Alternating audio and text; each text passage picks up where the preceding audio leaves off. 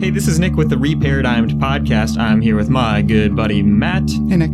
Hey, we thought we'd record a little bit of an episode here just to describe our podcast and introduce ourselves a little bit and why we're doing the podcast.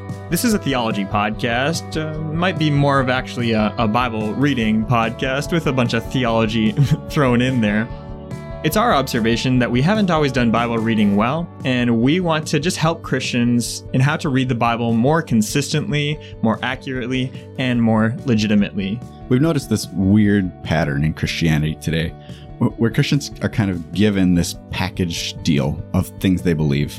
So they're kind of handed a Bible and they're told, hey, here's how you read this part of the Bible, here's how you read the part in the middle, here's how you read the part at the end. This is the way we understand all of these things. And getting better at reading the Bible for a lot of Christians means being able to read the Bible and find how the Bible confirms all of those beliefs that they've been given. Mm-hmm. This is a bit strange because the church down the street, maybe they're given a slightly different package deal of beliefs. And they're also taught to read the Bible in such a way that it confirms all of their package deal. And by package deal, you mean like church tradition or doctrinal statement or whatever? Exactly. Yep. Yeah. What do we take the Bible to mean? Yeah. I think it's interesting talking to a lot of Christians. I find that they've never actually changed what they believe as a result of studying the Bible. Because for them, studying and reading the Bible well means reading it in such a way that it confirms their package deal of beliefs. That becomes what it's all about. The classic definition of confirmation bias. Exactly.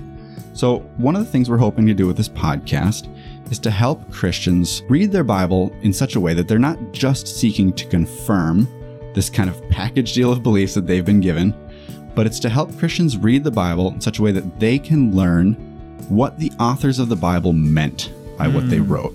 We believe that the meaning of the Bible is found in what those authors meant. Mm-hmm. And that gets to be a little difficult because those authors wrote a long time ago Yeah.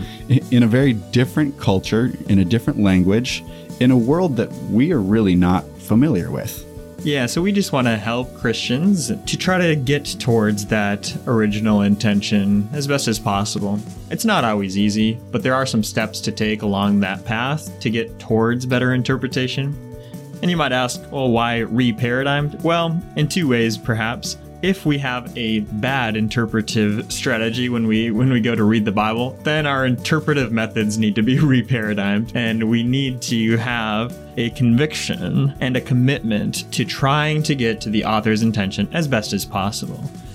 If, however, we do have a pretty good method for how to read the Bible defined, then we just want to encourage Christians to take that method and the interpretations that come from reading the Bible with that solid method and allow that method to possibly reparadigm even our current theological belief systems that may or may not be based on that solid interpretive method. So, our goal here is to help Christians learn to read the Bible in a better way. And we think that when people start to do that, they're going to find that the Bible is going to start to transform the way they think and live. Amen, brother.